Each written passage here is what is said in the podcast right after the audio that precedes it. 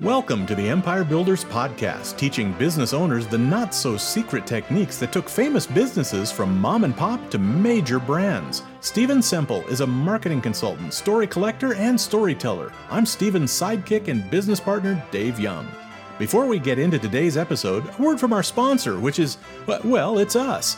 But we're highlighting ads we've written and produced for our clients. So here's one of those. Hey, Wes, Hey, it's for horses. Are my ears that long? Don't answer that. what's the deal with our cheese?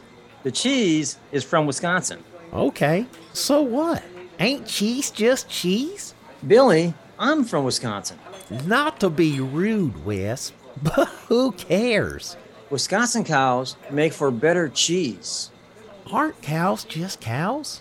Don't they have cows out in California? Wisconsin cows are better because of the ice. Uh, Ain't there four ice in California? Ice, not eyes. The ice is the difference? Do cows skate or something? Do they play hockey too? Oh, blessed Billy. How does they put them their skates on them? Jim's Razorback Pizza uses cheese from ice hockey playing cows from Wisconsin.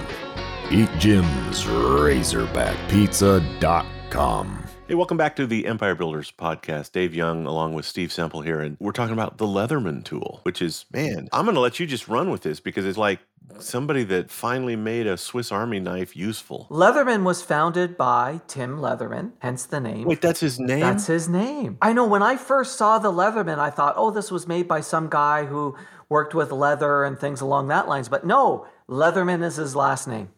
oh, how cool is that? Yeah. So it was founded by Tim Leatherman, and in 1982, they made their first sale of $175. The next year, they sold 200 tools. The following year, 30,000 tools. And two years after that, so basically, you know, in 1986, four years after that first sale, they were doing 160,000 tools. Amazing. And then in 1993, basically 10 years after that first sale, they hit the 1 million tool mark. And they had been basically growing at a 50% a year growth. And today, they do about 3 million tools a year, and the business is estimated to be worth $100 million. And it's still 100% owned by the founders. Oh, no kidding. We're recording, you know, we can see each other on camera, but I have this Leatherman. I don't know. I've had this since probably their early days. I don't know if it's got a date on it. Yeah, they're cool tools. So, Yeah. in many ways, they feel like this real overnight success where they go from one tool to 200 tools or 30,000 to 160 to 3 million. That first sale that they did, mm-hmm. it took them seven years to make that first sale happen. Seven years of zero sales. So, here's what ended up happening. So, Tim grew up in Portland, Oregon, and he got a degree in mechanical engineering from Oregon State. And at university, he met the love of his life, Chow, and after graduating, he moved with her back to Vietnam because she was Vietnamese. So while in Vietnam, he noticed that there was all these kids that had these roadside stands that could repair just about anything. And he realized he couldn't repair things. And so he looked at it and goes, My degree is really not practical. I really need to figure out some practicality. So he started taking things apart and fixing them. Now, just before Vietnam fell, he managed to get himself and his wife and their family out and they returned to Oregon. But once they settled in Oregon, they decided, he and his wife, he and Chow decided they wanted to travel Europe.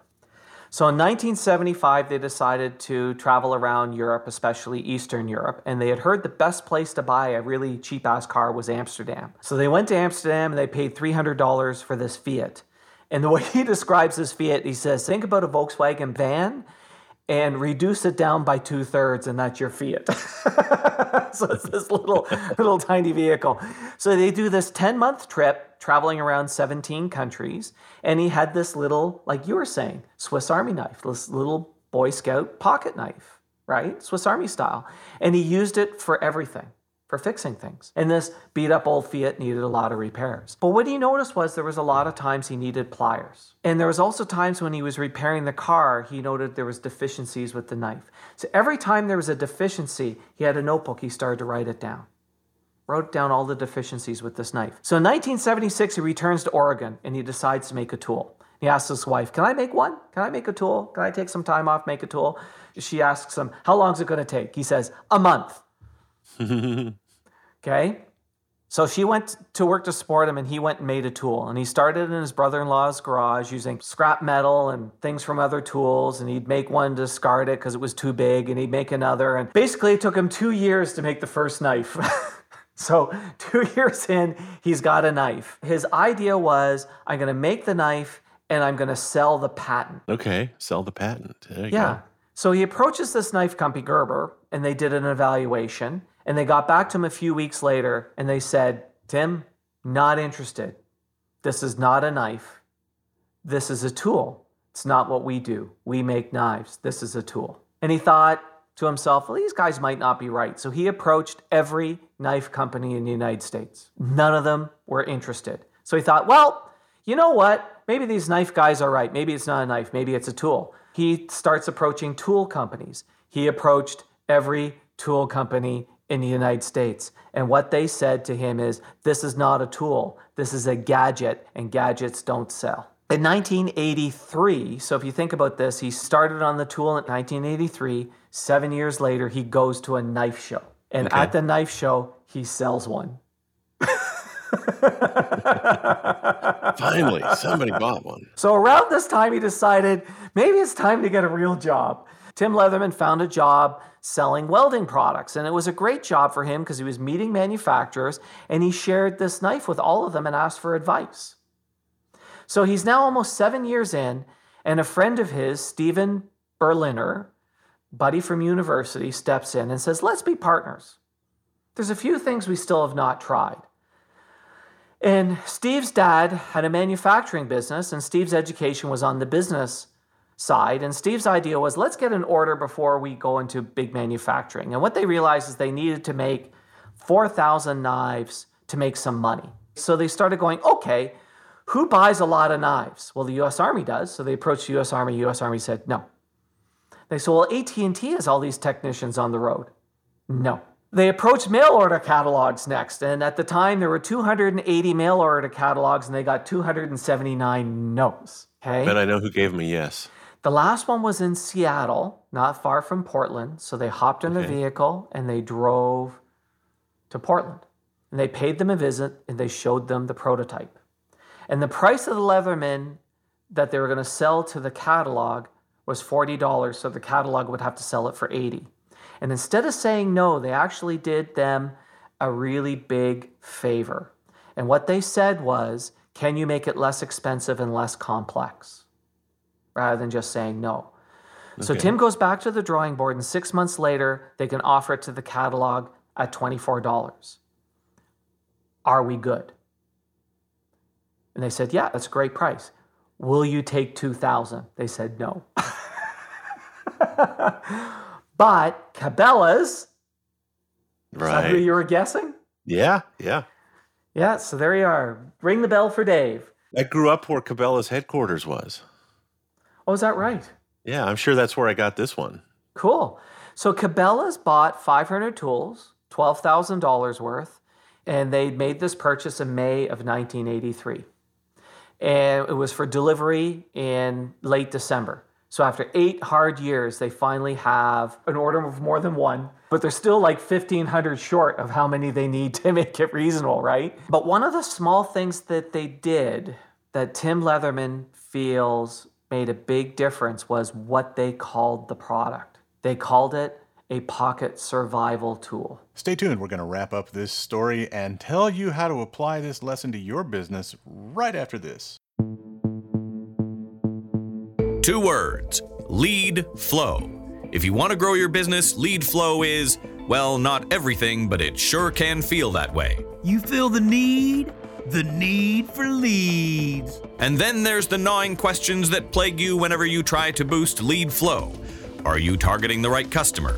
Are you saying the right things? Are you advertising in the right places? Are you spending too much or too little? And the ever present how can I best use social media? What if you could get those questions answered definitively in 90 minutes? You'd no longer feel the need for leads because now you'd know how to get them. That's what Empire Builders is offering you right now for free and with a guarantee to boot. Go to empirebuildersprogram.com, book a 90 minute Zoom meeting with the empire building expert, and boom! Questions answered, problems solved. We'll give you the real answers, guaranteed. Guaranteed. Yes, our famous no pitching and no bitching guarantee. First, we won't pitch you at all. Seriously. If you want to work with us beyond our meeting, you'll have to explicitly ask about moving forward. And the bitchin' part? If you're not satisfied with the answers, say the word. And I'll pay you cold hard cash for your wasted time. No hard feelings. Now that's a guarantee. Look, Empire Builders take action. If lead flow is an issue for you, take action on it. Book your Zoom meeting at empirebuildersprogram.com. Let's pick up our story where we left off, and trust me, you haven't missed a thing. And this appealed to the survivalist market, right, which is a tribe of people. Yeah. And it appealed to your extreme camping outdoors person, right? So they have this order for 500 tools. And in the early winter, they get a telephone call. We're sold out. We'd like 250 more tools. Then they got a call in early December and they said, Yeah, those 250 are sold. Could we order 500 more? A week later, those 500 are gone. Here's an order for 750. A week later, 1,000 tools. Now, these weren't all coming from Cabela. What they noticed was the mail order catalogs all watch each other. Mm. And so when one saw something selling, all the others were jumping on it. And finally, it was selling like crazy. And I know back in those days, Cabela's was printing at one point. I don't know if it was the mid 80s or not, but probably getting pretty close. They were printing more catalog pages every year than J.C. Penney. Oh, is that right? I had no idea. so this idea. is in the catalog days, right? This is the Yeah. catalog heydays. Yes, yes, it was. So again, in 1983, they do that first sale of 200 tools. 1984, they did 30,000 tools and turned a profit. 1993, 10 years after that first Cabela order, they're doing a million tools. And then in 1996, they built this big facility for doing all the manufacturing in Portland. And one of the things that Tim Leatherman is very proud of is the number of really good paying jobs he created in Portland. Because the Leatherman is not cheap, it is made in the US, doing US labor, and one third of their sales are exports to around the world. It's a real testament to what they did. And, and look, they also hit a big bump in the road. 9 11 was really tough on them. Well, because what happened is you couldn't travel. Uh, millions of them getting taken by the TSA and thrown away at airports.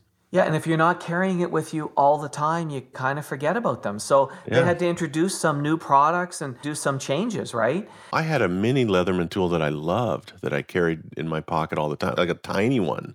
Yeah. It got taken in the first flight I took after 9 11. Lost it. Yeah. And if you're not carrying it, people aren't seeing it in a little pouch and things along that Mhm. lines, right? Because what they know was people seeing it created a lot of the sales. Because what what is that? Yeah. So 9/11 impacted them, and they had to create new products, and they recovered from that. And then when the pandemic came along, they thought that that would finish them, but it actually turned out because people were home doing a lot of projects and things like that. End of 2020 was their third best year, and last year was their best year ever. And they now make around you know, 3 million tools a year. And as I said, a third of those export around the world using US labor. So Tim is very proud of that fact that he's been able to create these net new jobs in the United States. Yeah. Well, he should be. What a great story. I'm happy that they're doing really well still. Yeah, and there's one part that I really struggled with in this story, especially when we get thinking about the lesson, and there's this perseverance. But there's a certain point where I always struggle with the perseverance one. There's a certain point of when do you cut and run? Like, I gotta tell you, he hung in way longer than I ever would have. Seven years of not making a single sale would have been really tough, but you know, a tribute to him. He believed in it, he persevered, And- he hung in there. So he was following this dream and kept pushing on it. was only in that last year that he went out and he took a job with the selling the welding stuff. No, it was for most of that time. It was every day tinkering and working on this. Now, but I wonder about something because if he was my customer, one of the problems that you have when you're working through somebody else. So in this case, you're working through a knife company that you want them to sell it, or a tool company and you want them to sell it, or a catalog and you want them to sell it. It's their perception of the consumer. Yeah. And what they actually discovered was Tim was right.